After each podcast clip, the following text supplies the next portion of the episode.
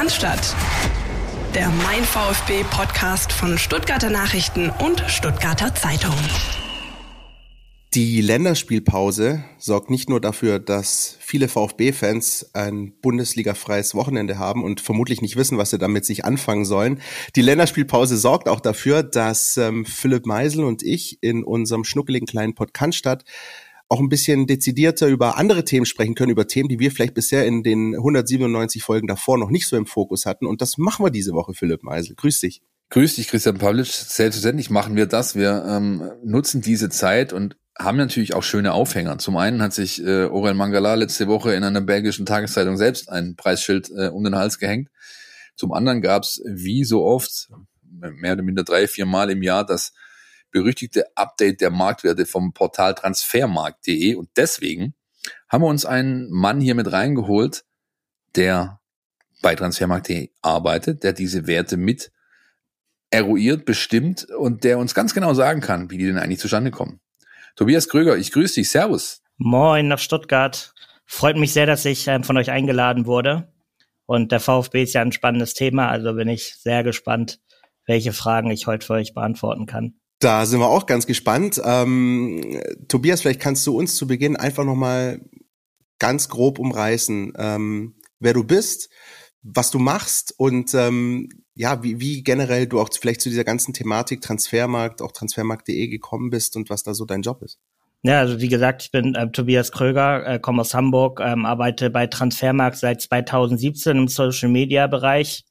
Und bin auch seit mehreren Jahren jetzt im Marktwertteam Deutschland quasi, also für die ersten 3 Ligen mitverantwortlich. Dafür arbeiten wir in kleinen Teams, das werde ich gleich noch erklären. Und ja, Transfermarkt ist, glaube ich, oder war für mich schon immer das Portal, auf dem ich sehr viel meiner Freizeit verbracht habe. Als Fußballfan, Fußballnerd ist ja immer die Anlaufstelle Nummer 1, würde ich sagen. Und dementsprechend hatte ich 2017 gesehen, dass Transfermarkt Social-Media-Mitarbeiter sucht und ja, habe mich beworben, mein Glück versucht und scheinbar habe ich mich auch ganz gut geschlagen in den Gesprächen. So, seitdem arbeite ich für Transfermarkt und ja, ist wirklich cool und das mit Fußball halt täglich zu tun zu haben und das auch noch mit Social Media zu verbinden, ist eigentlich für mich so die perfekte Mischung daher. Ich will nicht wissen, Philipp, auf wie viele Stunden ich mich da rumgetrieben habe früher schon und mich davor gedrückt habe, auf irgendwelche Prüfungen an der Schule oder an der Uni zu lernen, weil ich in den Foren abgehangen bin, um die Gerüchte zu checken. Das ist schon, Transfermarkt.de ist schon so ein bisschen ein Benchmark gewesen, auch schon nicht erst jetzt, sondern natürlich auch so als Forum schon vor über 10 Jahren, ne? Absolut, natürlich. Ich glaube, es gibt keinen, der sich da nicht mehr oder minder häufig rumgetrieben hat, vor allem während der Arbeitszeit oder während der Schulzeit, ganz klar. Ich war immer großer Freund der Gastarbeiterkategorie. Ich weiß nicht, wie die heute heißt. Ich glaube, Gastarbeiter nennt man sie nicht mehr. Aber es gibt so einen Navi-Punkt, wo du dir pro Verein auswerfen lassen kannst, wie viel Spieler ausländischer oder ja, aus anderen Nationen ein Verein schon hatte. Nutze ich auch immer gern für mein VfB-Pub-Quiz, das es regelmäßig gibt, um da so ein paar Daten mir abzugreifen, ein paar Infos abzugreifen, daraus dann Fragen zu bauen, die keiner beantworten kann. Christian, wollen wir den Tobias mal fragen, wie es denn zu diesem Update kam, beziehungsweise das Update ist logisch, das es letzte Woche gab, aber der VfB hat quasi ein Downgrade erfahren, nämlich um 20 Millionen Euro. Von 180 auf 160 Millionen ist der Kadermarktwert gesunken. Und Tobias, wenn wir dich schon da haben, erklär es uns. Ja, ich würde erstmal sagen, ich hole mal direkt aus und erkläre erstmal zu Beginn, wie die Marktwerte überhaupt zustande kommen. Wir bei Transfermarkt vergeben diversen Profispielern, also mehreren tausend Spielern, einen Marktwert, der aus verschiedenen Kriterien sich zusammensetzt. Diese Kriterien sind zum Beispiel Kategorien wie das Alter des Spielers, die Leistung des Spielers, was für ein Potenzial hat er, bei welchem Verein hat er schon gespielt, also wie ist seine Vita. Und da gibt's noch 1000 andere Kriterien, die wir da einbeziehen. Und die werden mit Hilfe der User, also wir setzen auf Schwarmintelligenz statt einen Algorithmus in den Foren und zusammen mit dem Marktwertteam quasi in einen Pot geschmissen und dann wird am Ende geschaut, okay, dieses Ergebnis finden wir bei dem Spieler passend und das ist dann der Marktwert. Man muss dazu sagen, dass wenn ein Spieler wie Mavropanos 17 Millionen wert ist auf Transfermarkt, heißt es nicht, dass wir sagen, das ist in Stein gemeißelt und dieser Spieler wird für 17 Millionen Euro wechseln, sondern das ist dann das Potenzial, was wir in dem Spieler sehen, wo wir sagen, okay, die Gesamtheit des Marktes, also alle Vereine zusammengerechnet, würden dann sozusagen bei dem Wert quasi treffen. Also das ist schon mal ein wichtiger Punkt, dass es heißt, Marktwert ist nicht gleich Ablöse. Und was auch wichtig ist, was ich im Forum sehr oft lese, ist, der Marktwert ist kein Leistungswert. Also die Leistung ist wirklich ein Teil davon, das kann man nicht voneinander trennen. Aber es ist nicht so, nur weil ein Spieler gerade in Topform ist für 3, 4, 5 Wochen, heißt es, dass er direkt im nächsten Marktwert-Update direkt hochgeht, sondern es muss innerhalb des Gesamtrahmens passen. Das sind 2 ganz wichtige Punkte. Mit Blick auf den VfB Stuttgart, ich glaube, nicht nur weil wir hier ein VfB-Podcast sind, Tobias, aber ich glaube tatsächlich, dass der VfB Stuttgart, was das Thema angeht, die letzten 12, 24 Monate echt spannend unterwegs war, auch im Bundesliga-Vergleich.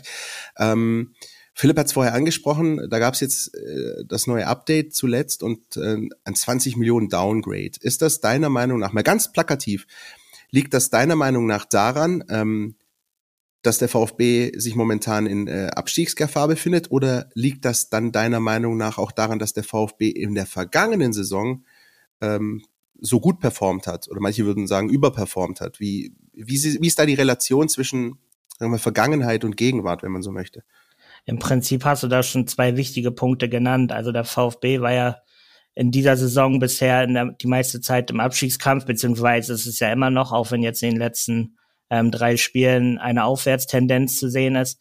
Aber davor muss man halt sagen, im Vergleich zur vergangenen Saison hat man ganz schön abgebaut, beziehungsweise deutlich weniger Punkte geholt. Und in guten Phasen ist die Chance halt groß, dass Spieler steigen im Marktwert.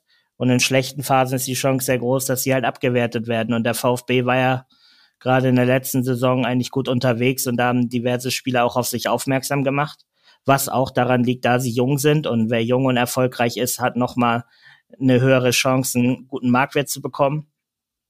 Und ja, da musste man jetzt in letzter Zeit ja erstmal wieder einen Schritt zurückgehen bei einigen Spielern. Ich möchte nochmal ansetzen bei dem Thema Schwarmintelligenz, weil ich das hochspannend finde.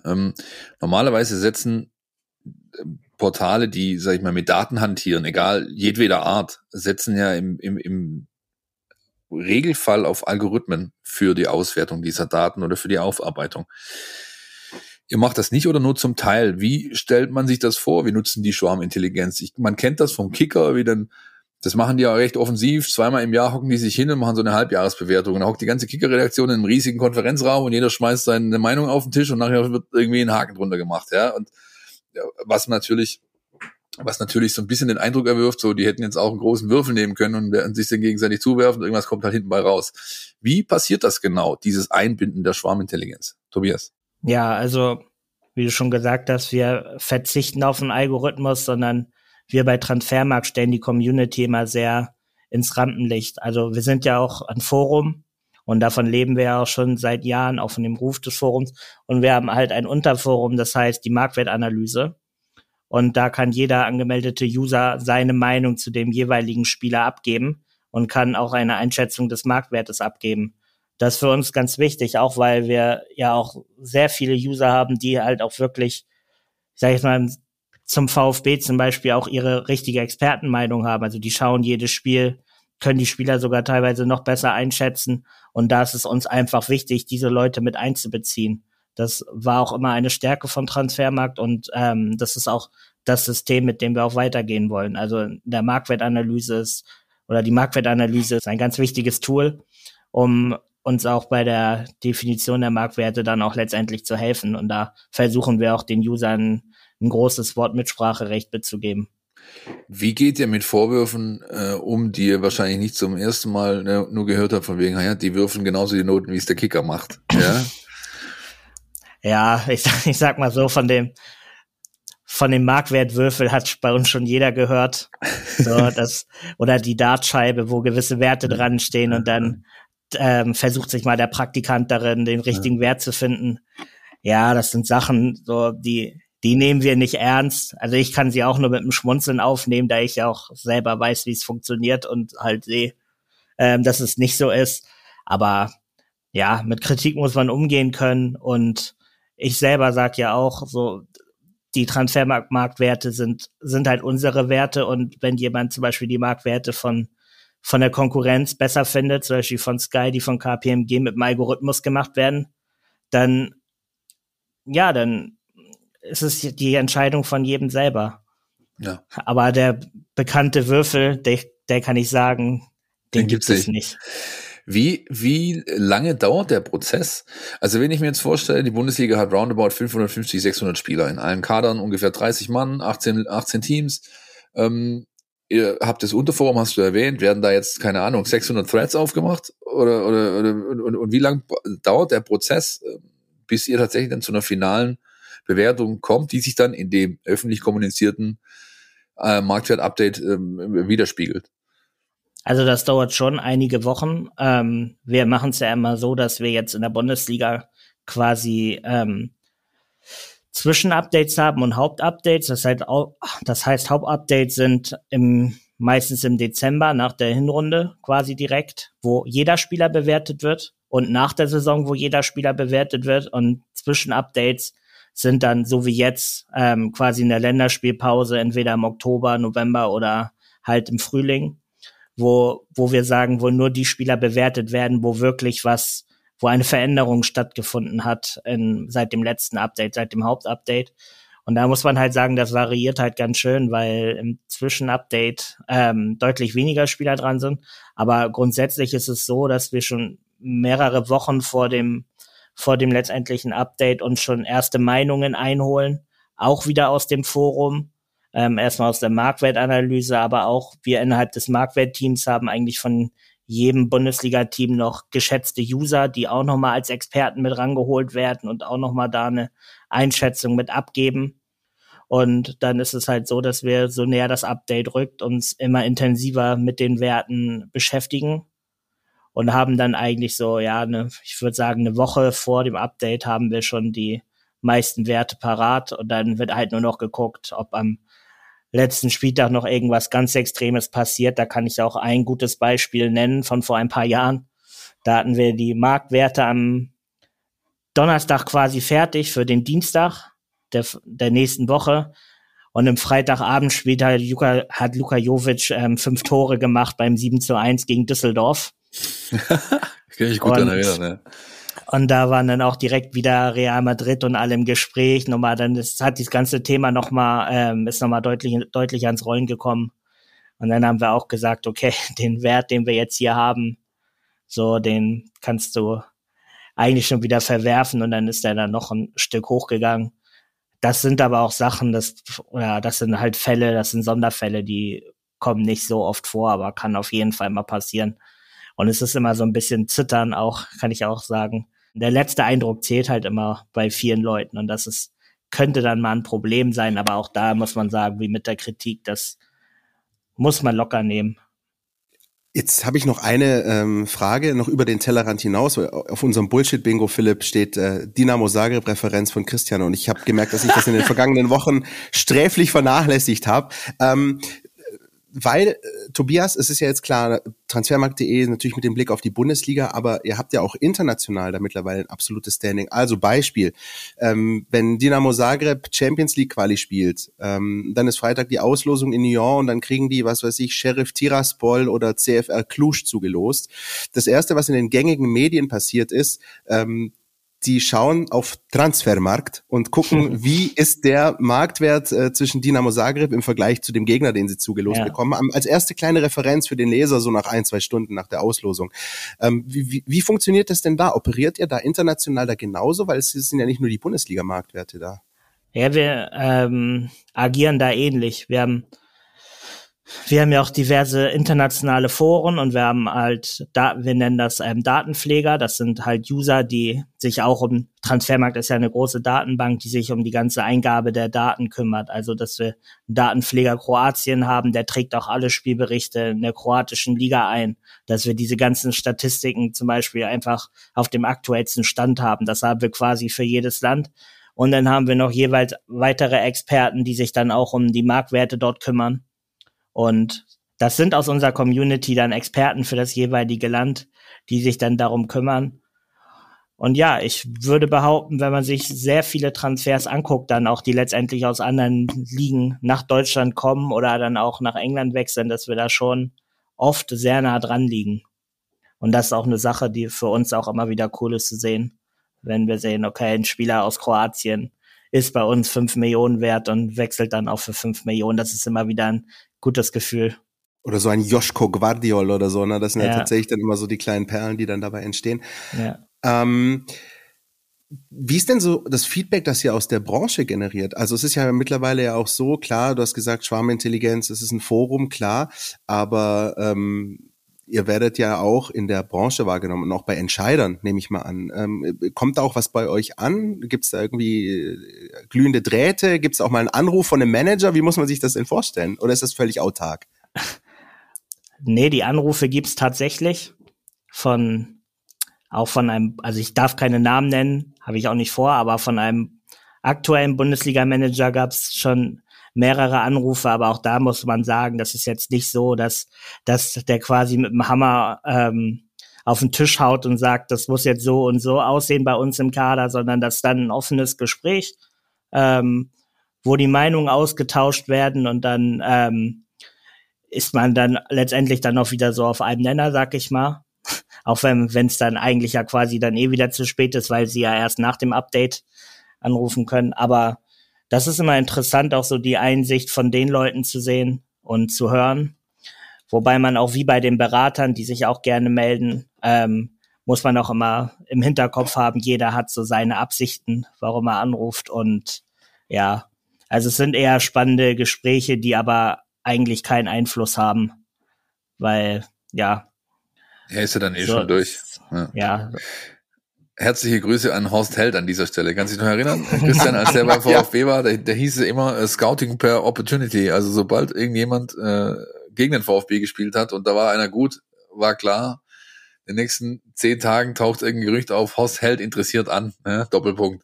So kamen, glaube ich, Pavel Pogrebnyak und Ciprian Marica kamen alle so zum VfB gefühlt. Ne? Aber was auch interessant ist in dem Sinne, wir bekommen ja nicht nur auch mal so Nachfragen auch von Spielern über Social Media, warum bin ich nur 12 Millionen wert oder warum bin ich 10 Millionen wert, warum wurde ich abgewertet, wann kommt das nächste Update, aber so das ist das direkte Feedback. Wir bekommen aber auch indirektes Feedback quasi, was auch für uns immer schön ist, wenn der Präsident von Betis Sevilla zum Beispiel vor 1-2 Jahren einfach so auf einer Pressekonferenz sagt, so ja, unser Kader ist laut TM 300 Millionen wert, dann bin ich der Meinung, wir müssen den und den Gegner schlagen, so nach dem Motto. Ja, oder bei Schalke in der Bilanz stehen dann die Transfermarktwerte bei jedem Spieler und sowas. Das ist dann auch so das Feedback, was wir dann teilweise auch nur zufällig mitbekommen, aber eigentlich auch genauso schön ist, weil das dann auch wieder zeigt, okay, wir haben uns ja schon so einen gewisses Standing erarbeitet. Also ist dann auch Lob für uns. Stichwort Spielerabwertung, hat sich Silas Katompa Bumpa bei euch gemeldet. Der ist ja durch das Marktwert-Update letzte Woche downgraded worden als einer von mehreren VfB-Spielern, aber er war ja oder ist einer derjenigen, die quasi die Saison kaum was beitragen konnten. Das heißt also, die Leistungsbewertung in seiner Gesamtbewertung kann ja nur eine marginale Rolle gespielt haben. Das ist auch das, was uns jetzt viele Nutzer im Vorfeld gefragt haben. Wie kam das zustande, dass der eben so downgraded wurde, obwohl er ja quasi kaum gespielt hat? Ja. Mit der Argumentation, dass die Leute natürlich denken, im Moment, wenn er nicht spielt, kann er auch nicht schlecht spielen. Also verändert sich ja der Wert, den er vorher hatte, eigentlich nicht. Ja, also ich muss sagen, Silas ist ein ganz schwerer Fall, auch wenn sich das jetzt nach einer Floskel anhört. Aber bei Silas kommen halt gewisse Sachen zusammen, die auch wir gar nicht so auf den Schirm hatten, sag ich mal, eine Zeit lang. Also ich sag mal, er hat ja schon in der Vergangenheit, als er da seine super Saison hatte, vorletzte Saison, da hat er ja jeden begeistert quasi in der Bundesliga. Da war es ja eigentlich, wenn man so den VfB geguckt hat, musste man sich ja jede Woche fragen, wer spielt jetzt gerade besser, González oder Silas. Und da war halt im Hype gewesen quasi, also auch, hat man ja auch gesehen, international gab es da gewisses Interesse und hat auch individuelle Preise von der Bundesliga pro Monat abgeräumt. Also war wirklich ein Spieler, wo man sagen kann, der war sogar einer der besten Spieler der Liga zu dem Zeitpunkt, so als er in seiner Hochform war. Und dann war noch im gewissen Talentealter, dass wir auch gesagt haben, okay, der hat ein gewisses Niveau und ein gewisses Potenzial auf dem Markt. Dann kamen dann halt verschiedene Fälle noch dazwischen, der Kreuzbandriss, dann noch die Sache mit seiner Identität, was man auch ihm nicht vorwerfen kann jetzt, was wir ihm auch nicht marktwertmäßig vorwerfen, weil es konnte ja jeder lesen, warum das mit der Identität, warum er das gemacht hat, und das muss man ja auch so respektieren.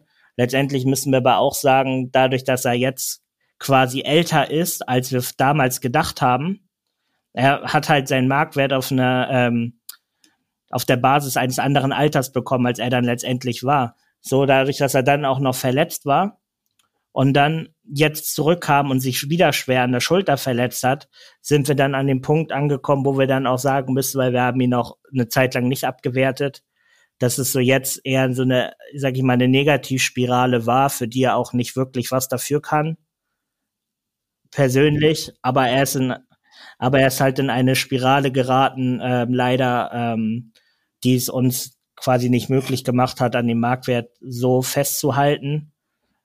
So, und letztendlich ist er jetzt auch, wir haben so im Team, es gibt keine festgeschriebene Regel, aber wir sagen so mit 23 bist du so langsam aus dem Talentealter raus. Und Talente sind gefragt auf dem Markt, so dass wir jetzt auch bei ihm gesagt haben, okay, wir müssen da ein Stück runtergehen. Aber es ist auch immer damit, jede Abwertung ist ja auch quasi damit verbunden, dass sobald es wieder in die andere Richtung geht, dass auch da wieder das Potenzial da ist. Und ich sag mal, das Identitätsproblem, was ich angesprochen habe, sollte jetzt eigentlich kein Problem mehr sein, auch für aufnehmende Vereine, weil jetzt ist ja Klarheit da. So, und jetzt muss man schauen, wenn er wieder spielen kann und seine Leistung bringen kann. Wir hatten ihn ja auch, das will ich noch dazu sagen, weil ich ja auch Nicolas González genannt habe. Der ist ja auch so in dem Bereich 22, 23, 24, 25 Millionen, je nach Boni gewechselt. Wir haben die beide so circa auf einem Niveau gesehen. Das ist dann auch in der Marktwertfindung sehr wichtig, dass man so Vergleichsspieler hat, an denen man sich orientieren kann. Und ja, wie gesagt, wir haben sein Potenzial damals höher eingeschätzt, als wir es jetzt einschätzen. Und wir werden dann abwarten müssen, wie er zurückkommt. Grundsätzlich ist es aber nicht so, dass eine lange Verletzung generell bedeutet oder grundsätzlich bedeutet, dass eine Abwertung erfolgt. Was man jetzt am Florian Wirtz sehen kann, so der hat jetzt einen Kreuzbandriss bekommen, wo wir sagen, der Junge ist so gut und so gefragt, das wird keinen Verein jetzt groß stören in ihrem Interesse an dem Spieler, dass der jetzt verletzt ist. Ist zwar schade, aber das lässt jetzt nicht seinen Marktwert quasi sinken. Sehr spannend, ist also quasi eine Gesamtkomposition aus mehreren Faktoren. Wir hoffen, dass damit auch die Frage, wie gesagt, vieler unserer Hörerinnen und Hörer beantwortet wurde. Das ist echt wahrscheinlich die häufigste Frage, die uns erreicht hat. Also du hast es gerade angesprochen, Tobias, sowas wie Alter, auch Verletzungen, spielt er nicht, sind auf jeden Fall Dinge, die da einfließen. Wie ist es denn mit, ich sag mal, den sogenannten Soft Skills? Also kann das möglicherweise eine Rolle spielen, wenn, ich sag mal, aus VfB Beispiel 2 Geschichten, Beispiel 1 diese Nationalmannschaftsposse um Borna Sosa, wo es ja dann hin und her und Interview und er will für Deutschland und doch nicht und spielt jetzt doch für Kroatien, performt da. Oder wie Philipp ganz am Anfang gemeint hat, mal so ein kleines Interviewchen von Orel Mangala in belgischen Zeitungen während der Länderspielpause. Also Dinge, die möglicherweise deinem Image in irgendeiner Form vielleicht schaden könnten, nicht müssen, aber können, wenn es schief läuft.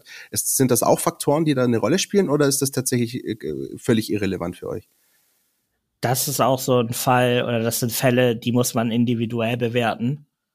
ich sag mal, bei Borna Sosa, das hat jetzt für uns nicht so den Einfluss gehabt, weil ob er jetzt deutscher oder kroatischer Nationalspieler ist, ist also macht jetzt nicht so den großen Unterschied. Ja, aber es gibt sicher auch Fälle, wo man sagen muss, da hat sich ein Spieler schon größere Sachen geleistet oder größere Verfehlungen geleistet, die sich auch langsam in den Marktwert niederspiegeln, dass man sagt, der hat einfach ein gewisses Image. Mir fällt jetzt spontan leider jetzt keiner so wirklich, vielleicht kein passendes Beispiel auf dem Niveau ein, aber manche Spieler sind ja einfach schon in eine gewisse Kategorie abgestempelt worden. Ist es jetzt ein Loris Karius oder ein Afdijay, wo einfach, wenn der Name schon fällt, dass da schon eine gewisse Skepsis da ist, auch bei den Vereinen und auch bei den Fans. Und willst du sagen, Sofia Tomala kann dafür sorgen, dass dein Marktwert sinkt? Indirekt. Vielleicht hat sie indirekten Einfluss, aber... Schöne Grüße an Alexander Zverev an der Stelle. Ich würde behaupten, das ist jetzt hier einfach Zufall. Nee, also bei Sosa, ob er für die eine oder andere Nationalmannschaft spielen kann, will und wird, das ist an sich jetzt nicht entscheidend. Aber wenn Spieler wirklich größere Verfehlungen haben, die auch wirklich das Image beeinträchtigen, dann kann das schon mal sein, dass es auch sich im Marktwert widerspiegelt. Wobei es dann vielleicht auch eher die Konsequenzen sind, die sich daraus, die aus diesen Verfehlungen entstehen, dass die dafür sorgen indirekt, dass der Marktwert über eine gewisse Zeit runtergeht. Ist es dann relevant, ob diese Verfehlungen auf oder neben dem Platz passieren können? Also ich sage jetzt mal kein konkreter Name, aber irgendwie, keine Ahnung, Profi XY feiert eine Corona-Party. Oder auf dem Platz kann ich mich beispielsweise, Philipp, erinnern, Santiago Ascacíbar bekommt Rot für das Anspucken eines Gegenspielers. Sind das Dinge, also gibt's auch da möglicherweise Unterschiede zwischen so einer roten Karte und so einer roten Karte, also eine, die auf Tätlichkeit, Disziplinlosigkeit beruht? Oder ist das Rot ist Rot? Eigentlich Rot ist Rot, wenn aber ein Spieler wirklich dreimal pro Saison vom Platz fliegt, könnte man halt theoretisch sagen, okay, der ist auf dem Markt nicht so angesehen quasi, weil man davon ausgehen muss, der fällt alleine schon 6, 7, 8 Spieler aus, weil der einfach andauernd rot gesperrt ist. Aber das, wie gesagt, das sind alles individuelle Punkte. Die Corona-Party, wie jetzt zum Beispiel bei Embolo, der ja auch da in den Medien war, das ist jetzt für uns kein Grund runterzugehen im Marktwert. Es wäre dann eher ein Grund, wenn er dann damit nochmal auffallen würde und dann Gladbach sagt, okay, wir suspendieren ihn für 8 Monate, dann kommen wieder die Punkte rein, dass er 8 Monate nicht gespielt hat, den Image-Schaden, weil er suspendiert wurde und danach vielleicht auch Vereine, die ihn eigentlich holen würden, ohne diese Verfehlungen dann sagen, okay, da lassen wir lieber die Finger davon und man merkt dann einfach, dass der Kreis an Interessenten abnehmen würde. Also es sind, wie ich eben schon versucht habe zu sagen, es sind dann eher mögliche Konsequenzen, aber der Fall an sich ist eigentlich nicht marktwertrelevant. Wollen wir nochmal zum VfB zurückkommen? Wir haben ja seit, sag ich mal, 2,5 Jahren ungefähr, seit Sven Mislintat beim VfB wirkt, so ein bisschen so einen Paradigmenwechsel alle miterlebt beim VfB, was die Transferpolitik angeht. Lange Zeit hat man irgendwie Entscheider schnell getauscht und dementsprechend hohe Fluktuation war im Kader, weil jeder eben meinte, er müsste seine eigenen Vorstellungen einbringen. Jetzt hat man dieses Geschäftsmodell, das sich an der DNA des Clubs orientiert. Das heißt, wir kaufen jung, entwicklungsfähig und im Idealfall günstig, entwickeln diese Spieler und verkaufen sie dann teurer weiter, wenn die Zeit ist, sie weiterziehen zu lassen. Du hast den Überblick, Tobias, über den deutschen Markt aber auch vielleicht so ein bisschen in der internationalen, zumindest die Top 5 liegen. Wie viele Clubs, bleiben wir bei den Top 5 liegen, wie viele Clubs in England, Frankreich, Italien, Spanien und Deutschland gibt es, die nach diesem Modell fahren und sind die ähnlich erfolgreich oder ähnlich unterwegs einfach wie der VfB? Also grundsätzlich muss ich auch sagen, Mir gefällt die Transferpolitik vom VfB sehr, auch wenn man jetzt auf die Tabelle guckt und sagt, okay, man ist im Abstiegskampf. Aber das sind ja, wie du schon sagst, immer wirklich sehr gute Talente auch, die man auch schon, ich sag mal, als Transfermarkt-Mitarbeiter mindestens, aber auch viele User schon vorher auf dem Zettel haben und sagen, okay, hier ist jetzt Thiago Tomás von Sporting, der ist ja eigentlich schon ein Talent, da könnte man mal anfragen. So, diverse Vereine fragen da nicht an, aber bei Stuttgart, wenn man den Namen sieht, würde man sagen, okay, das würde schon passen, wenn Stuttgart sich um diese Spieler kümmert, beziehungsweise diese Spieler haben will. Und ja, es gibt auch in anderen Ligen, gibt es auch Vereine, die quasi sich als, ja, Ausbildungsverein ist vielleicht teilweise sogar schon ein bisschen negativ behaftet, der Begriff, aber die wirklich sich quasi darauf spezialisieren, Talente entweder selbst auszubilden, teuer zu verkaufen oder auch junge Spieler zu holen und dann teurer weiter zu verkaufen. Also ich sag mal, als Beispiel könnte man zum Beispiel Stade Rennes nehmen in Frankreich, die mit Camavinga oder jetzt haben sie gerade noch andere Talente. Ousmane Dembélé auch. Lovro Majer natürlich. Ja, Lovro Majer, der passt ja auch wenn der jetzt ein bisschen teurer war als die VfB-Transfers, aber der passt ja auch rein. Aber zum Beispiel für mich Paradebeispiel, was das angeht, ist zum Beispiel Sulemana, den sie geholt haben aus Dänemark, wo ich auch mit einigen, die sehr gut mit Fußball auskennen, auch immer schon im Sommer geschrieben habe, boah, mal gucken, wer den holt. Den könnt ja auch gewisse Bundesliga-Teams könnten sich den holen. Und letztendlich holt sich Rennes ihn, obwohl sie schon mit Jeremy Doku auch ein absolutes Top-Talent auf dem Flügel haben. Und das ist zum Beispiel ein Verein, der mir immer sehr schnell in den Sinn kommt, wenn es darum geht, junge Spieler auszubilden und dann halt weiter zu verkaufen. Kann man das so ein bisschen genereller auch formulieren? Also ich versuche es jetzt mal. Ich erinnere mich an die Geschichte, als zwei französische und zwei deutsche Vereine im Champions League Halbfinale waren. Das war zu dieser Corona-Zeit. Und da wurde ja die französische Liga so als Farmers League verspottet, gerade aus England. Ist da was dran? Also kann man eher unter dem Strich sagen, Frankreich, Deutschland haben sich mittlerweile zu diesen Ausbildungsligen, oder ich sag lieber Sprungbrettligen, mir gefällt das auch nicht so, wie du gesagt hast, dieses Ausbildungsverein, Sprungbrettligen, als jetzt beispielsweise die Engländer, die eher ihr Geld für gestandene Spieler aus dem Ausland ausgeben. Ja, also ich würde sagen, man kann schon sagen, dass sowohl Ligue 1 als auch die Bundesliga beide Sprungbrettligen sind, wobei man auch da natürlich schauen muss, bei welchem Verein spielt der Spieler. Aber ich würde auch eher sagen, es liegt halt einfach auch am Geld und auch an der Philosophie der Vereine.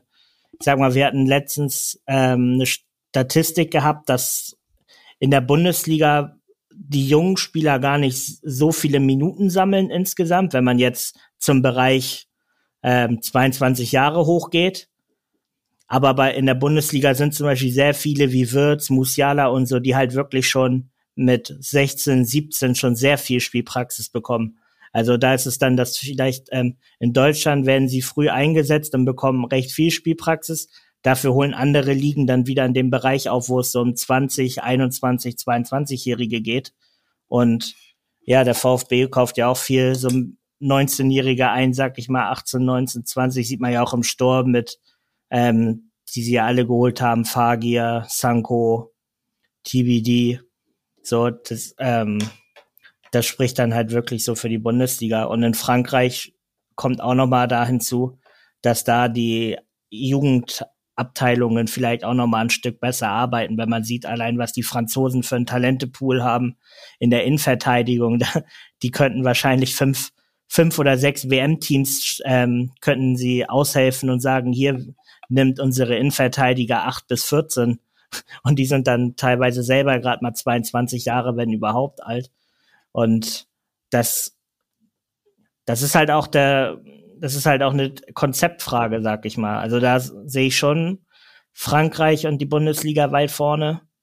Auch in der Premier League kann man auch sagen, gibt's unterschiedliche Konzepte. So Burnley hat ein Durchschnittsalter von 30 im Kader.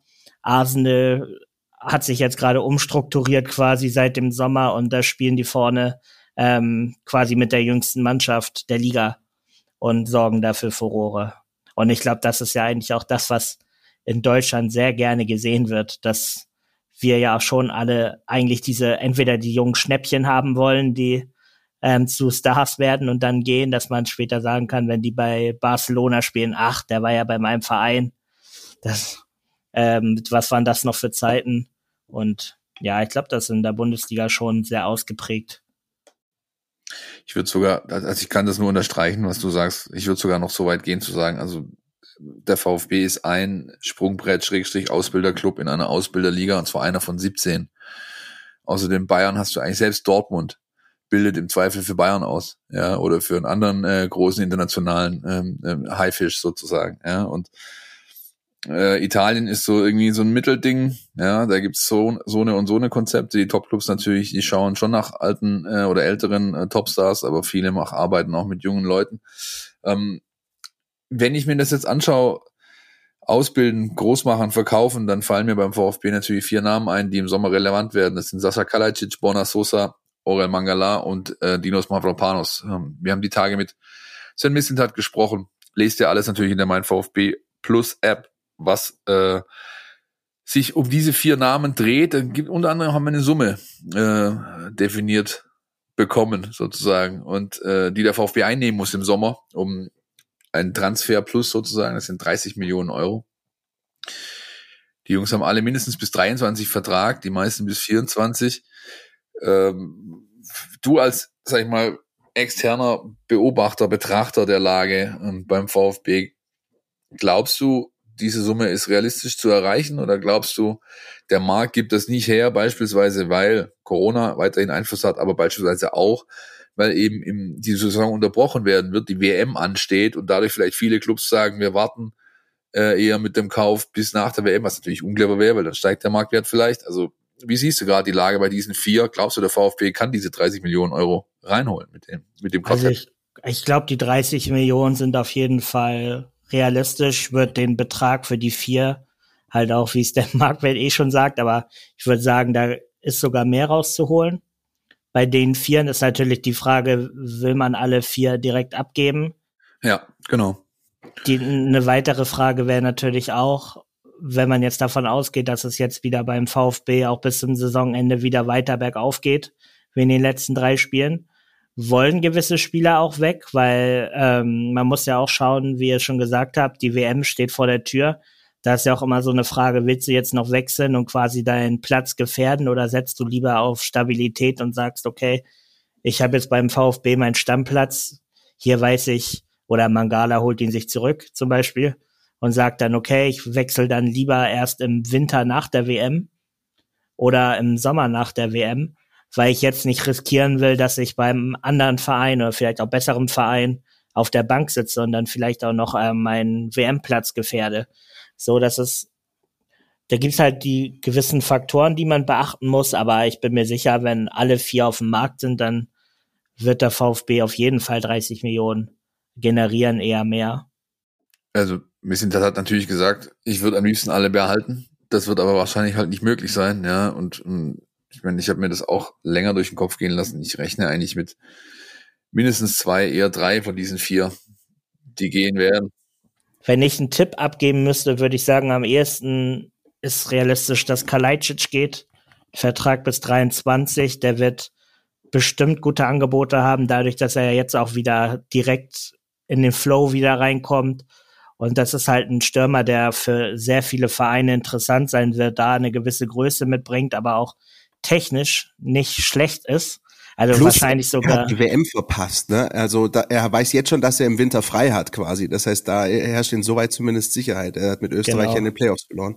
Und so ein gutes Angebot hat er übrigens auch vom VfB vorliegen, seit Wochen und Monaten. Aber das liegt da schön bei seinem Berater auf dem Schreibtisch. Unterschrieben wurde es nicht und nicht weiter verhandelt auch nicht. Also der VfB ging da, soweit wir wissen, wirklich auch an die Grenzen dessen, was er zu zahlen imstande ist. Ja, und generell hängt es dann natürlich auch nochmal davon ab, wie der Markt sich generell im Sommer zeigen wird, welche Summen werden allgemein investiert, und ich glaube, keiner weiß es besser als wir bei Transfermarkt. Jede Transferperiode braucht auch so ein bisschen, ja, so den Lawineneffekt. Einer muss halt loslegen und den ersten teuren Spieler kaufen, und dann zieht sich das immer weiter runter, Und da liegt zum Beispiel meine Hoffnung einfach bei Newcastle United, dass die recht früh schon irgendwo aktiv werden und dann die Kette so langsam ins Rollen bringen. Oder dass beispielsweise Mbappé jetzt nicht wartet bis zum 1.7., sondern schon vorher seinen Wechsel bekannt gibt, damit PSG jemanden präsentieren muss. Und da ist dann auch die Frage, wie weit geht das runter, wenn bei Kalajdzic könnte ja selbst die Bundesliga interessant sein, wenn beispielsweise Leverkusen sehr gutes Angebot für Patrick Schick bekommt, dann wäre es auch so ein, sag ich mal, kein überraschender Leverkusen-Transfer, wenn man sagt, wir haben doch hier einen großen Stürmer in der Bundesliga, der kicken kann. Der kicken kann und wo wir davon ausgehen können, okay, der wird jetzt nicht so die Probleme haben, hier reinzukommen. Und dann kann das alles sehr schnell gehen. Wahnsinnig spannend. Also wirklich gerade, je länger man auch drüber nachdenkt, gerade mit dieser Winter-WM, die den kompletten Zeitplan durcheinander wirbelt. Also, das angesprochen, Sasa Kalajdzic hat da Sicherheit, Dinos Mavropanos auch. Ich glaube, vor allem die Personalien Borna Sosa und Orel Mangala werden wahnsinnig spannend. Also da maße ich mir zumindest keine Prognose an. Ich weiß nicht, wie ihr es seht. Ja, Borna Sosa ist für mich auch ein spannender Fall. Der hat bei uns einen Marktwert von 20 Millionen. Und bei ihm muss man sagen, viele VfB-Fans sehen den Marktwert höher. Das haben wir auch schon registriert, weil ich würde den fast schon als Flankengott der Liga bezeichnen. Das ist ja traumhaft, was der für Flanken in den Strafraum bringt, wenn du da mit Kalajdzic noch den perfekten Ergänzungsspieler dazu hast, der quasi nur noch den Kopf hinhalten muss. Aber da sind wir zum Beispiel bei einem Spieler, wo es sehr schwer einzuschätzen ist, was für eine Transfersumme letztendlich ein Verein auf den Tisch legen wird, weil man zumindest sieht, dass er sich in der Dreierkette wohler fühlt, dann sind wir eher bei Wingbacks beziehungsweise linken Mittelfeldspielern. Dann braucht er, wie gesagt, den Stoßstürmer vorne, der seine Flanken auch verwerten kann. Der ist jetzt auch nicht so ausgeprägt im Moment in einer hohen Qualität in Europa zu finden. Und er ist für mich immer so ein bisschen vergleichbar mit Kostic, der natürlich, was der für eine Wucht seit seinem Wechsel nach Frankfurt da jedes Mal mit reinbringt. Und ich habe ihn als Hamburger sehr oft auch beim HSV gesehen mit einem Verteidiger hinter ihm. Und das ist so ein typischer Dreierketten-Flügelspieler.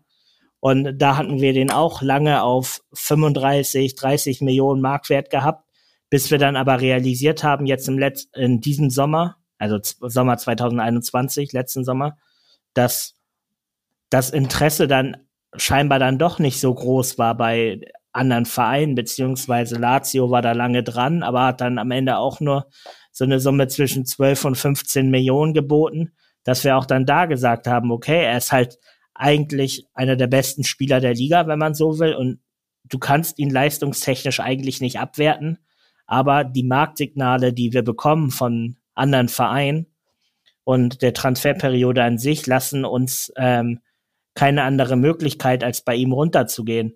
Deswegen wird es bei Borna Sosa sehr interessant zu sehen sein, weil ich vom Wechsel ausgehe, weil ich auch, ich glaube, der ist sehr ambitioniert, sag ich mal, und möchte auch im Sommer wechseln, ohne da jetzt von ihm was gehört zu haben, aber es ist meine Prognose. Liegst du nicht so falsch, würde ich sagen. Ja, und ja, wie gesagt, da kann vom mittelklassigen Premier League Verein bis zum absoluten Top-Verein alles da sein. Deswegen, das ist schwierig. Und in dem Sinne wollte ich jetzt auch darauf hinaus, dass bei den ganzen Marktwertkriterien wir auch sowas noch darauf achten, wie sind Vergleichsspieler auf dem Markt angekommen oder halt in dem Sinne nicht angekommen. Weil wenn es nur nach der reinen Leistung geht, dann würden wir wahrscheinlich auch sagen, Sosa wäre noch mehr wert. Aber im Moment ist es für uns noch so ein zweifelhafter Fall quasi, wie hoch auch das Interesse der anderen Teams ist. Deswegen wird es sehr spannend zu sehen sein, wie es bei ihm im Sommer weitergeht.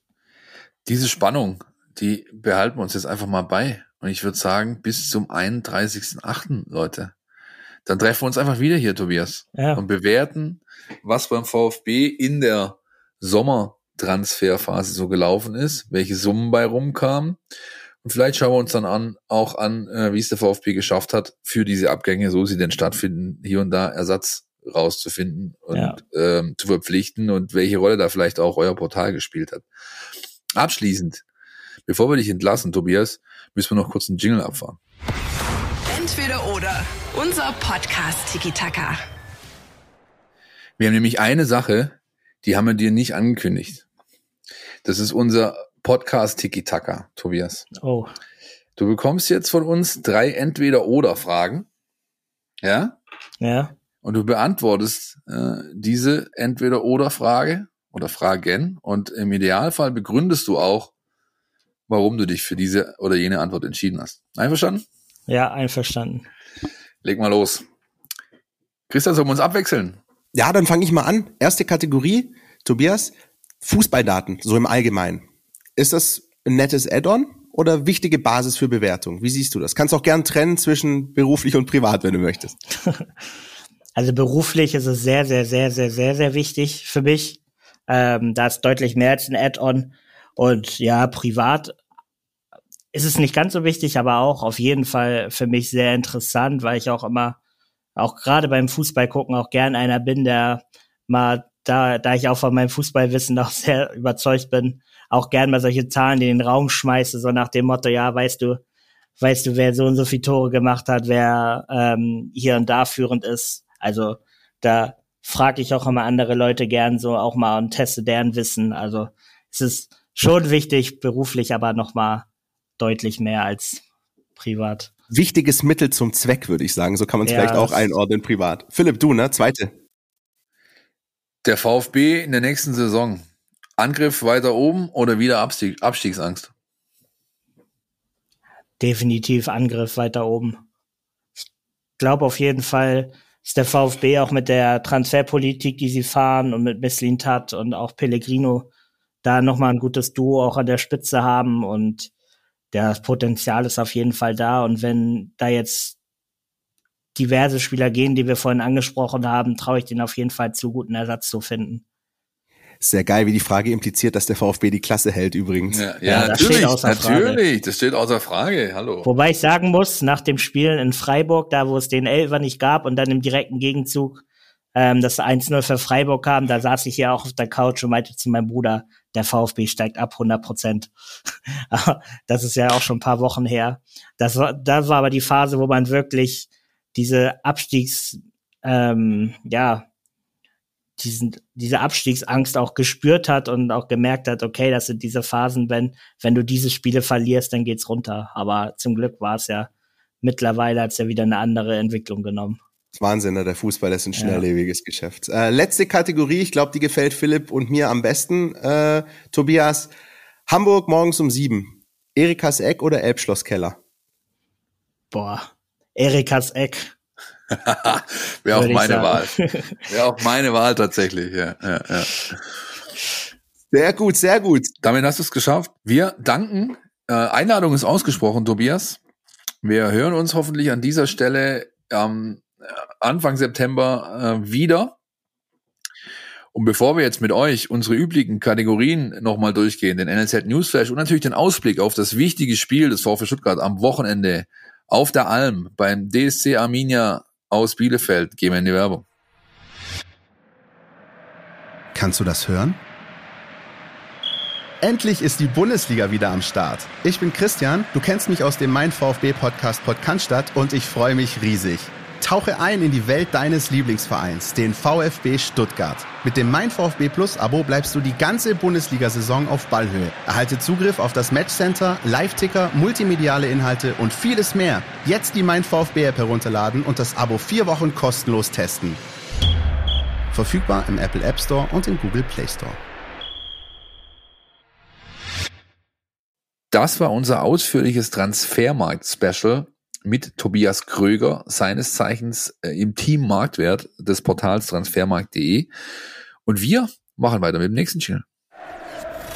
NLZ News. Neues von den Nachwuchsmannschaften. NLZ Newsflash. Diese Woche kurz und knackig, Christian. Denn es gibt zwar so viel zu erzählen, aber so richtig reinpassen in unsere Sendungslänge wird es wahrscheinlich nicht mehr, denn es waren insgesamt 18 Junioren aus der Akademie unterwegs. Die U17 hat sich für die EM qualifiziert. Die U18, die Deutsche, hat richtiges Brett gefressen, unter anderem ja in einem Länderspiel in Schwieberding. Die U19, Joso Mittel, das ist mir alles heute echt zu viel zum Aufsplitten. Zumal es jetzt am Wochenende mit der Liga wieder losgeht. Und da fangen wir unten an. Stadtderby U17 Bundesliga. 11 Uhr Bezirkssportanlage Waldau. Sehe ich da vielleicht einen gewissen Christian P.? Oder sehe ich den nicht, weil du noch in Bielefeld bist? Genau, letzteres. Der wird vermutlich in Bielefeld sein und dann eben das Spiel von dort verfolgen. Aber ich weiß ja, dass ein Philipp Meisel da sehr, sehr aktiv dabei ist und bestimmt nicht nur mich, sondern auch die Leserinnen und Leser auf dem Laufenden halten wird. Also das ist ein mit Spannung erwartetes Spiel auf jeden Fall. So sieht's aus. Wer also Bock hat, kommt gerne vorbei. Direkt neben der U-Bahn-Station ist die Bezirkssportanlage Waldau. Schönes Plätzchen. Da wird das U17 Stadtderby ausgetragen. Ab 11 Uhr geht's los. Ich bin vor Ort. Freue mich, wenn ich jemanden zum Quatschen habe. Und Markus Fiedler und seine Jungs freuen sich bei Sieg auf die Meisterschaftsendrunde. Denn dann hätte man 5 Punkte vor den Kollegen aus Unterhaching bei noch 2 ausstehenden Spielen. Das geht dann schon quasi klar, der Staffeltitel und damit auch die Qualifikation für die Endrunde um die deutsche Meisterschaft. Dann müssen wir, glaube ich, noch rauf zur U19. Richtig, Philipp? Da ist jetzt auch der Restart nach der Länderspielpause. Mit der U19 hat die Quali nicht geklappt mit der deutschen Nationalmannschaft. Die sind hängen geblieben in der Gruppe mit Finnland, Italien und Belgien, wenn ich richtig bin. Und da sogar Letzter geworden, nachdem sie das letzte Spiel 1-0 gegen Finnland verloren hatten. Also da kein gutes Erlebnis zumindest für die deutsche U19. Aber auch da geht's jetzt wieder mit dem Pflichtspiel mit dem VfB weiter. Samstag, 13 Uhr. FC 04 Ingolstadt, richtig?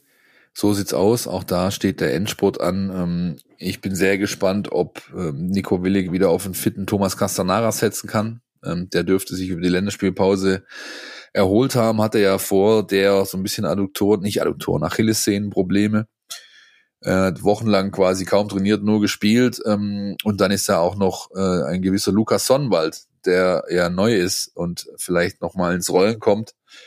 Und auch da ist dann ein gewisser Zeitrahmen vorgegeben. Das alles machen wir aber nächste Woche, würde ich sagen. Wenn wir die Restarts können wir dann abfiedeln und dann können wir auch mal so einen kleinen Ausblick geben, was denn da los ist terminlich und wie die Gegner wahrscheinlich schon heißen. Sogar die werden dann auch schon feststehen, more or less gegen die der VfB in den verschiedenen Altersklassen antreten muss. Last but not least, ein Spiel wäre gewesen von der Akademie in der Länderspielpause, nämlich das VfB 2 gegen den FC Gießen. Ich hätte es sogar co-kommentiert für die Ligen. Haben ja schön Werbung dafür gemacht. Und was passiert natürlich, wenn man schön Werbung dafür macht? Der FC Gießen bekommt Besuch von Corinna. So sieht's aus. Corinna kam vorbei. Das ist zumindest die offizielle Sprachregelung. Es gibt auch andere, die munkeln. Naja, die hätten natürlich schon gewusst, gegen wen sie antreten, nämlich eine Mannschaft, die mit ordentlich Profis verstärkt sind. Oder gewesen wäre und der FC Gießen braucht auch jeden Punkt da unten, aber wir wollen mal uns nicht in den Bereich der Mutmaßungen begeben. Fakt ist, sie hatten laut Regionalliga-Reglement nicht mehr genügend Spieler im Kader gesund zur Verfügung, um das Spiel auszutragen. Das wird jetzt am 13. April nachgeholt, Mittwochabend, und vielleicht sehe ich da einen gewissen Christian P. aus O. neben mir an der Seitenlinie. Das wiederum sehe ich als sehr wahrscheinlich an. Zumal so ein Mittwochabend, habe ich mir sagen lassen, bietet sich an für einen Besuch am VfB-Clubgelände. Jetzt das nächste Spiel der U21 steigt Samstag 14 Uhr beim TSV Steinbach-Haiger, der noch im Aufstiegsrennen ist, ne, wenn ich richtig bin. Die sind noch oben dabei. Die hatten auch schon mal so ihre Schwächephase, haben sich aber trotzdem in der Spitzengruppe gehalten. Ob es für den ganz großen Wurf reicht, glaube ich nicht. Aber zumindest sind sie ein sehr, sehr ernstzunehmender Gegner, der auch Fußball zu spielen weiß. Und der VfB hat keine leichte Aufgabe vor der Brust, der VfB 2, das muss man ganz klar so sagen.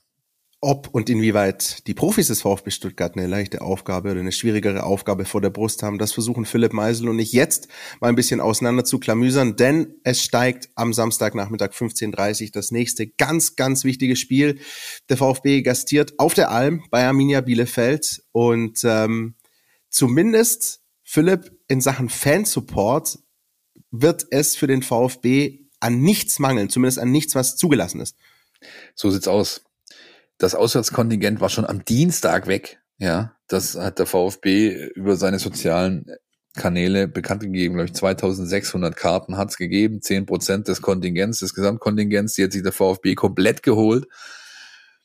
Ich habe diese Woche unter anderem eine Mail eines Podcast-Hörers beantwortet, der gesagt hat, endlich mal Heimspiel. Ja, der wohnt nämlich um die Ecke, er hat gesagt, ich muss nur 30 Minuten fahren, hat sich die Mini-Dauerkarte geholt für alle Heimspiele, will auch nach München und nach Mainz, aber sagt, Bielefeld habe ich einmal noch Heimspiel und das gebe ich mir natürlich. Und auch die Bielefelder wissen, um was es geht. Ja, die haben auch die Ultras, nennen sich Local Crew, glaube ich, haben ausgegeben, wir brauchen jeden Mann, alle gemeinsam für den Klassenerhalt, planen einen Fanmarsch. Also das, was wir in dem 25-jährigen Spezial mit dem Kommando besprochen haben, nämlich diese Karawane, die ja einen gewissen Ursprung auch hatte, hört ihr in den Folgen, wenn ihr sie euch noch nicht angehört habt.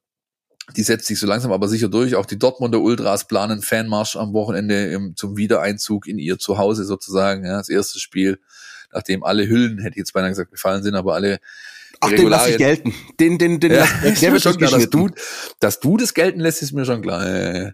Nee, also es ist auf jeden Fall auf den Rängen jede Menge los. Dieses wunderschöne alte Wellblechhüttenstadion in Bielefeld in Ostwestfalen wird knüppelvoll sein und ich hoffe, ich erlebe einen Christian P. aus O., der das Spiel vor Ort begleiten kann und jede Menge Spaß hat rund um die Partie, denn der VfB hat gute Karten, sie natürlich positiv zu gestalten, diese Partie, oder?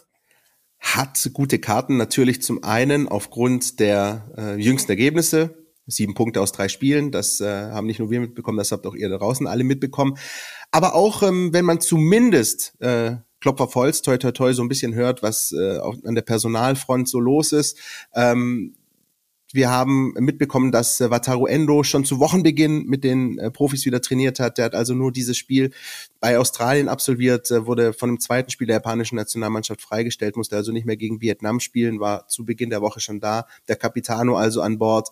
Sasa Kalajdzic, bittere Erfahrung in Cardiff, WM verpasst. Wir hatten es vorher schon in unserem ersten Teil kurz angerissen. Hat dann noch ein Testspiel mit den Österreichern gehabt gegen Schottland. Da, ich glaube, gut 60 Minuten gespielt. Im Ticker war zu lesen, dass er unter anderem auch mal einen schönen Ellenbogen ins Gesicht bekommen hat. Aber das alles war nicht so schlimm. Da konnte er weitermachen. Also auch da sieht es eigentlich ganz gut aus. Orel Mangala für Belgien. Wenig gespielt, ist zweimal eingewechselt worden bei beiden Testspielen, wenn ich richtig bin. Und 27 Minuten insgesamt. 27 Minuten. Und Borna Sosa, der hat gar nicht erst gespielt. Und das hatte die Bewandtnis, er ist mit der kroatischen Nationalmannschaft nach Doha. Da haben 2 Testspiele stattgefunden gegen Slowenien und Bulgarien. Und da hat dann Zlatko Dalić am Wochenende in der Pressekonferenz verraten, der ist angeschlagen angereist und hat mir gar nichts gesagt, der Fuchs. Aber er wollte unbedingt dabei sein mit der Mannschaft, wollte unbedingt einfach auch mal diese Atmosphäre, dieses Flair auf so einer weiten Reise, vielleicht auch mal die katarische Luft schnuppern schon für den Winter, wer weiß.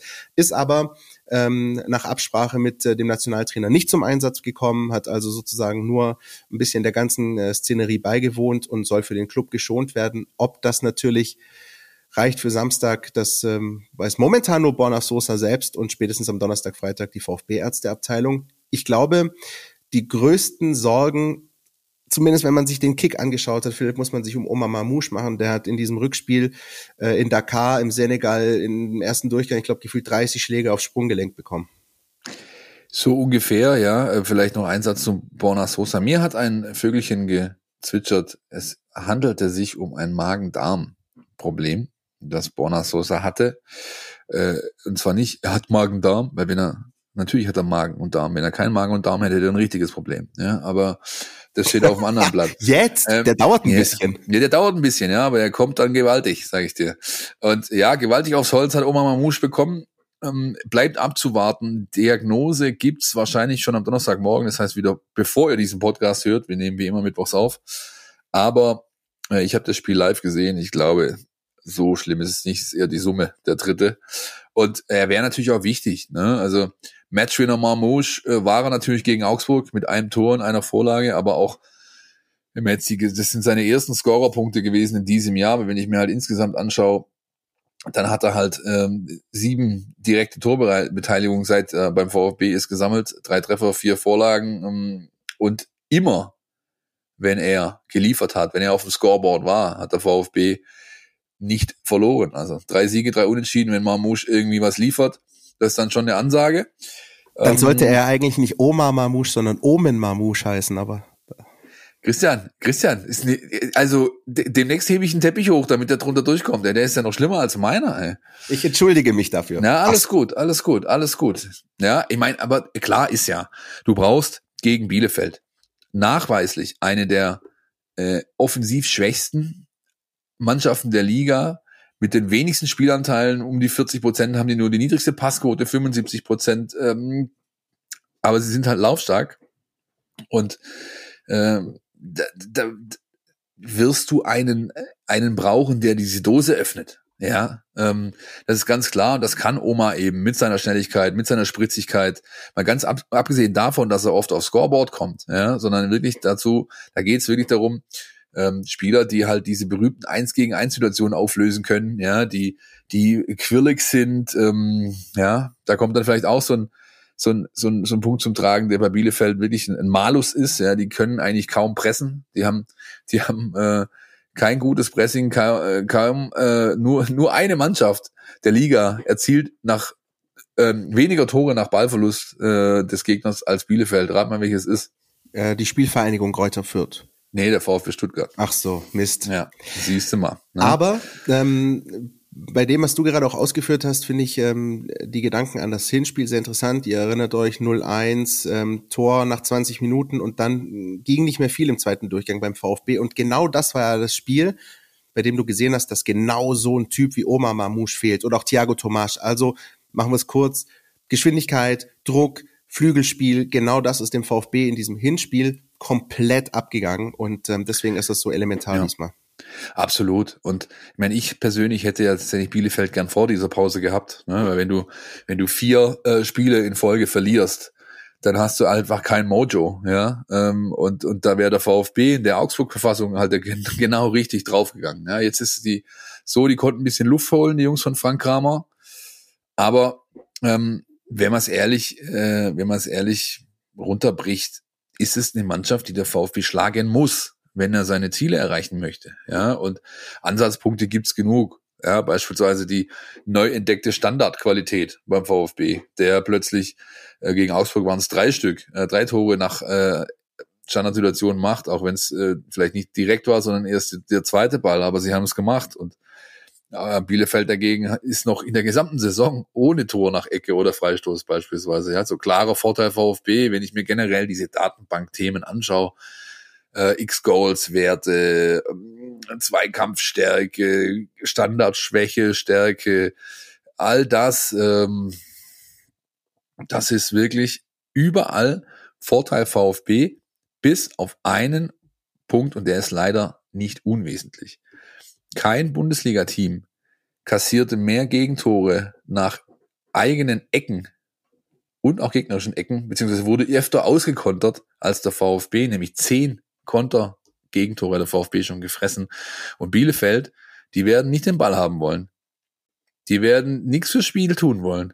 Die werden nur eines im Sinn haben, kontern. Und all das, was Philipp Meisel gerade ausgeführt hat, mit ersten Gedanken dazu, was Arminia Bielefeld kann, will, nicht will, das alles gibt's jetzt nochmal in aller Ausführlichkeit von unserem Jonas Bischofberger. Die Mein VfB Taktiktafel. Hier geht's ins Detail. Mit Arminia Bielefeld steht dem VfB Stuttgart ein gar nicht so unähnlicher Gegner bevor wie vor der Länderspielpause mit dem FC Augsburg. In der Defensive setzt Bielefeld eben auch auf sehr viele Mannorientierungen und Zweikämpfe. Und dabei lassen sie sich teilweise auch sehr, sehr weit aus der Position locken. Also gerade die Abwehr und die 3 Mittelfeldspieler. Und die versuchen damit eben ihre Gegner sehr stark einzukreisen, viel Druck zu machen und lassen dafür halt kurzzeitig auch andere Räume offen. Man muss sagen, dass Bielefeld da dann aber individuell nicht so dominant ist im Zweikampf wie jetzt zum Beispiel Union Berlin. Und dementsprechend ist es halt wichtig und auch erfolgsversprechend unter Druck dann die Übersicht zu behalten und sich aus der Umklammerung zu lösen und dann eben in diese Lücken reinzuspielen. Dazu kommt, und das ist ein wichtiger Unterschied zu Augsburg, dass Bielefeld sehr stark nach vorne verteidigt, entweder im 4-2-3-1 oder 4-3-3, und dann pressen sie sehr intensiv, sehr hoch, sehr mannorientiert wieder, auch mit einer guten Struktur. Und da können dann allerdings auch Räume in der Abwehr bzw. hinten eben aufgehen, wenn man sie mit einem flachen Aufbauspiel nach vorne lockt. Und dann könnte der VfB eben zum Beispiel lange Bälle auf Kalajdzic versuchen oder auch diese tiefen Bälle auf Marmoush oder Tomás, die der VfB ja auch gerne spielt. Offensiv muss man sagen, glänzt Bielefeld am ehesten im Spielaufbau. Sie fächern da sehr breit auf und Ortega ist dann viel eingebunden und baut zwischen den Innenverteidigern auf. Und darin spielen sie dann entweder lange Bälle oder bauen eben über die Flügel auf. Das ist relativ aufwendig zu verteidigen, weil man im Pressing recht lange Wege gehen muss und halt gleichzeitig die Hintermannschaft nicht gegen Ortegas lange Bälle entblößen will. Deswegen wird es interessant, ob der VfB gegen dieses Aufbauspiel und auswärts auch dieses dominante hohe Pressing beibehalten wird oder ob man sich in Phasen auch mal zurückzieht, wie zum Beispiel gegen Union. Und grundsätzlich gibt es ja doch viele Ansatzpunkte, wo offensiv was gehen könnte für den VfB Stuttgart. Und dann kommt es eben darauf an, ob man das Spiel so dominant gestalten kann, dass diese Aspekte auch zur Geltung kommen. Besten Dank an Jonas Bischofberger, bei Twitter unterwegs, @VfB-taktisch, wie immer mit dem ganz dezidierten Blick auf den kommenden Gegner. Und ich glaube, man muss so ein bisschen aufpassen, Philipp, ne, aus VfB-Sicht, auch wenn man die ganzen Statistiken runterbetet, du hast es vorher ja auch gemacht, dass man nicht in Versuchung gerät, zu sagen, naja, das wird schon. Das ist eine richtig knackige Nummer, die auf den VfB wartet, zumal halt auswärts. Absolut, absolut. Also ich habe das ja die letzten Wochen oder in der letzten Folge erst betont. Der VfB ist nicht durch, ist bei weitem nicht durch. Er hat jede Menge noch zu tun, aber das zeigt ja schon der Blick auf die Tabelle. Guck mal, Fürth muss in Frankfurt ran, Hertha spielt auswärts in Leverkusen, Augsburg, Wolfsburg direkt, Hoffenheim, Bochum, Gladbach, Mainz. Wenn ich mir das anschaue und dann voraussetze, dass der VfB, was der VfB mit 3 Punkten erreichen kann, dann weiß ich halt, was für ein Jackpot-Spiel das werden kann. Das kann der endgültige Gamechanger sein für die letzten Wochen. Und ich glaube, mit dieser Einstellung gehen es die Jungs auch an. Ja, ich war diese Woche beim Training. Ich habe mal seit längerem die Gelegenheit genutzt und durfte, glaube ich, das erste Mal seit Beginn der Pandemie auch wieder aufs Gelände. Wir standen jetzt jahrelang beim PSV da hinten auf dem Hügel und mussten durch die Hecke linsen. Ja, jetzt darf man wieder aufs Gelände. Ich habe mir das genau angeschaut. Und auch wenn es natürlich nur eine Rumpftruppe war, die da am Start war, aber man sieht halt eine gewisse Griffigkeit. Man sieht auch, dass bei den, sag ich mal, Anführungszeichen oben Billow-Spielformen, Anführungszeichen Ende, richtig Feuer drin ist und der Trainer das auch verlangt. Und man sieht, das habe ich auch die letzten Wochen öfters mal angesprochen, du auch, Christian, man sieht eine gewisse fußballerische Grundqualität, die hat einfach keine andere Truppe da unten in dem Keller. Und das musst du jetzt zum Tragen bringen, auf den Platz bringen und dann wirst du gegen Bielefeld auch 3 Punkte machen. Und du hast es gesagt, ich glaube nicht nur du, ich glaube viele hätten sich gewünscht, dass es diese Länderspielpause jetzt nicht gegeben hätte, einfach auch weil der VfB momentan spielerisch, punktetechnisch das Momentum hat und bei Arminia Bielefeld das komplette Gegenteil da ist. Aus diesem Grund würde ich mir wünschen, dass der VfB das am Samstag vielleicht so handhabt wie vor ein paar Wochen Eintracht Frankfurt beim VfB. Ich weiß nicht, ob du dich daran erinnerst, da gab es diese Mini-Länderspielpause Ende Januar. Der VfB war sportlich im Krisenmodus, die Eintracht sah nicht wirklich besser aus, ist dann aber nach diesem kleinen Reset nach Stuttgart gefahren und hat losgelegt wie die Feuerwehr, einige Ecken rausgeholt, in der 7. Minute das 1-0, am Ende hat die Eintracht dann 3-2 beim VfB gewonnen und so die Krise des VfB zum damaligen Zeitpunkt ein bisschen verschärft und sich selbst ein bisschen an den eigenen Haaren aus der Suppe rausgezogen. Und wenn der VfB das hinkriegen sollte, ich kann mir vorstellen, dass die Anfangsphase wirklich sehr, sehr wichtig ist, gleich mal da auch diesem Stadion vielleicht den Stecker zu ziehen und zu sagen, pass auf hier, Länderspielpause, könnt ihr vergessen, wir machen gerade genauso weiter wie davor. Dann hat der VfB sehr, sehr gute Karten. Und ich bin auch der Meinung, dass die Mannschaft dazu in der Lage ist.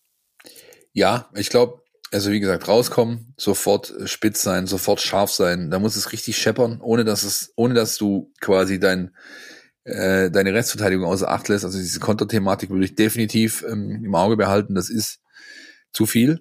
Aber unbedingt, auch wenn du nur dran denkst, wie dieses Tor im Hinspiel gefallen ist. Ja, natürlich.